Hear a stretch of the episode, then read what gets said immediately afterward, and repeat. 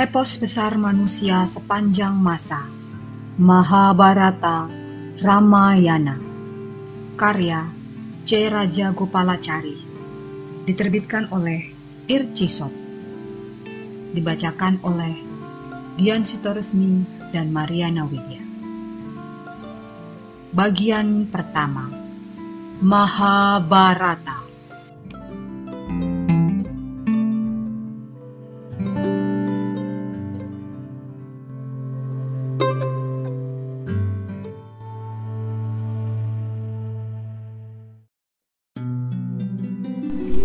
Bab 43, Ujian Keluhuran Budi.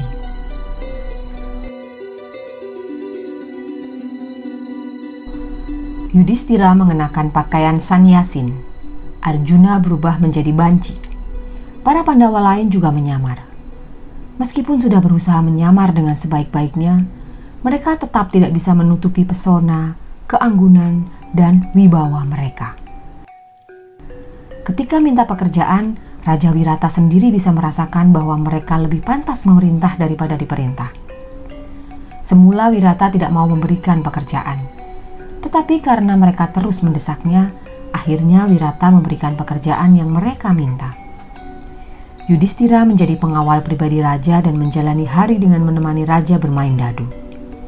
Bima bekerja sebagai kepala juru masak istana. Ia juga menghibur Raja dan mengikuti adu kekuatan dan mengendalikan binatang-binatang buas. Arjuna berganti nama menjadi Brihannala. Ia mengajari Putri Utari, putri Raja Wirata, dan para wanita di istana menari, menyanyi, dan memainkan alat musik. Nakula menjadi tukang kuda, dan Sadewa menjadi penggembala sapi dan kerbau. Drupadi seandainya nasib sedikit mau berpihak, dia sendirilah semestinya yang dilayani para pelayan. Tetapi sekarang, ia harus menjadi pelayan Sudesa, permaisuri Raja Wirata. Ia tinggal di ruang dalam istana sebagai pelayan pribadi permaisuri. Ia harus melakukan pekerjaan-pekerjaan yang tidak menyenangkan. Kicaka, saudara Sudesa, adalah panglima tertinggi bala pasukan Wirata. Keamanan dan pertahanan kerajaan Matsya ada di tangannya. Sehari-hari ia sangat berkuasa. Sedemikian berkuasanya Kicaka hingga rakyat berpendapat bahwa penguasa kerajaan sebenarnya adalah Kicaka dan bukan Wirata. Kicaka sangat berkuasa dan berpengaruh atas Raja Wirata. Ia jatuh hati kepada kecantikan Drupadi sampai tidak bisa mengendalikan perasaan. Ia sangat yakin pada ketampanan dan kekuasaannya hingga mengira Drupadi yang meskipun hanya seorang pelayan bisa menolak keinginannya. Tawaran asmaranya membuat Drupadi sangat kebingungan. Drupadi sangat malu mengatakan hal itu kepada Sudesa atau kepada pelayan lain. Untuk menghindari Kicaka, Drupadi mengarang cerita bahwa ia sudah bersuami dan suaminya adalah raksasa yang akan membunuh secara misterius siapa saja yang mengganggunya. Tetapi, Kicaka bukan orang yang mudah ditakut-takuti. Ia terus saja merayu Drupadi. Sampai suatu ketika ia tidak tahan lagi dan mengadukan hal ini kepada Sudesa dan sekaligus minta perlindungan. Tentu saja, Kicaka punya pengaruh besar pada Sudesa. Tanpa malu ia katakan hasratnya pada Sudesa. Ia berharap saudarinya membantu untuk membujuk Drupadi. Kata Kicaka, "Aku sangat menderita sejak bertemu dengan pelayanmu itu.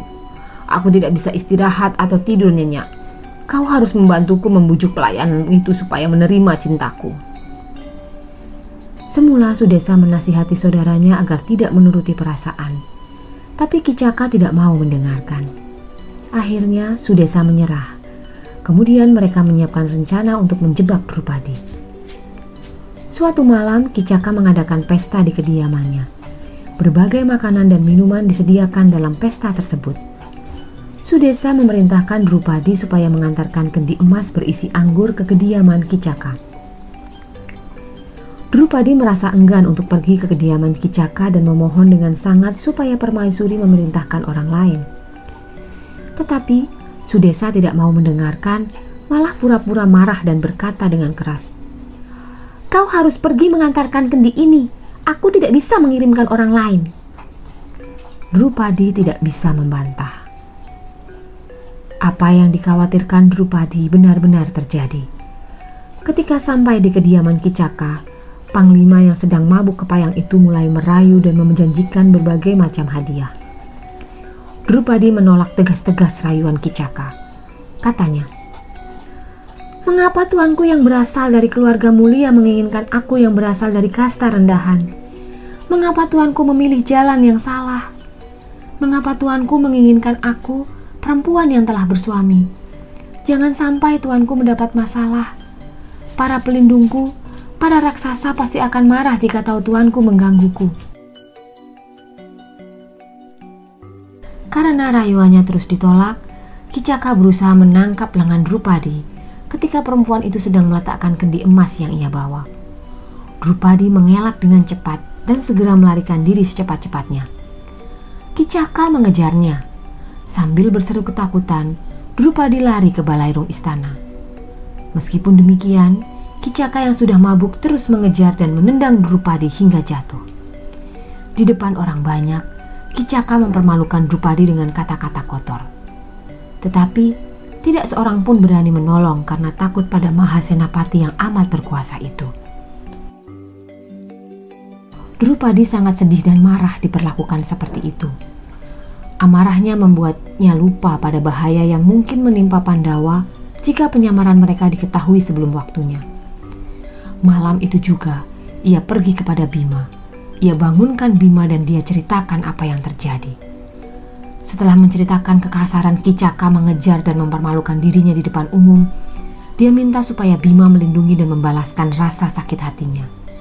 Katanya dengan sedu sedan, "Aku tidak tahan lagi. Kau harus membunuh manusia keparat itu. Demi sumpah kalian, aku rela melakukan pekerjaan rendahan dan bahkan menyiapkan sandal untuk Wirata. Aku tidak keberatan melakukan itu semua. Aku yang sampai detik ini hanya melayanimu dan Ibunda Kunti yang aku cintai dan aku hormati.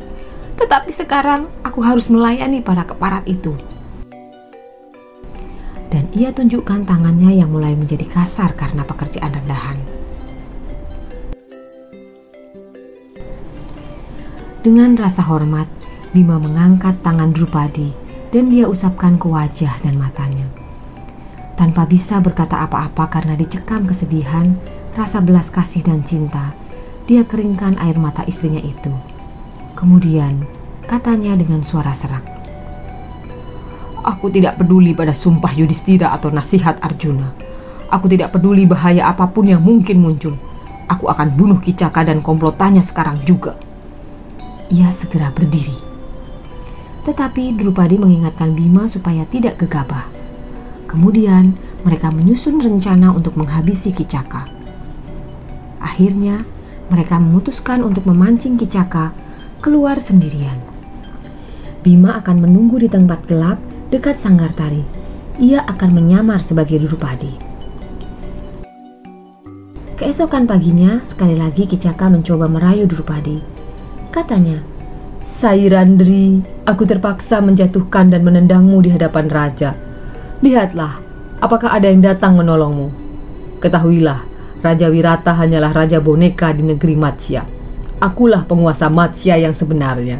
Jangan bodoh, datanglah padaku dan nikmati hidup ini bersamaku dalam kemuliaan kerajaan Matsya. Aku akan melayanimu dengan setia." Dan ia pun terus merayu, memaksa dan terus memaksa Drupadi untuk menerima rayuan asmaranya dengan mata merah penuh hasrat asmara. Drupadi pura-pura menerima rayuan itu. Katanya, "Kicaka, percayalah kepadaku. Aku tidak bisa lagi menolak permintaanmu. Tapi aku tidak ingin orang tahu hubungan kita. Jika kau mau berjanji untuk merahasiakan hubungan kita, aku akan menuruti kemauanmu." Bukan main senang hati Kicaka mendengar kesediaan Drupadi. Ia pun setuju dengan persyaratan yang diajukan. Ia berjanji akan datang sendirian di tempat yang telah ditentukan nanti malam.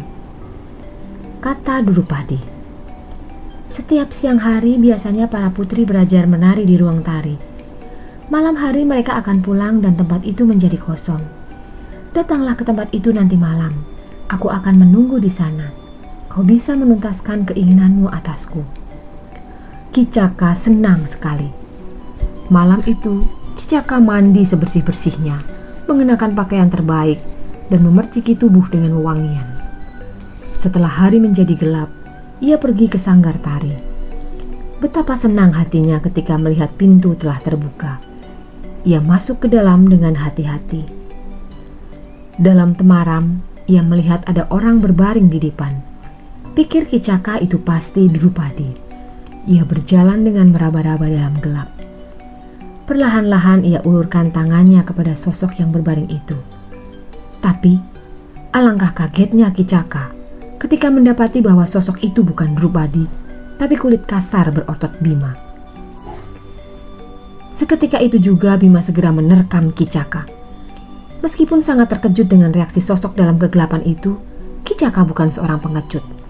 Maka terjadilah pergulatan yang hebat.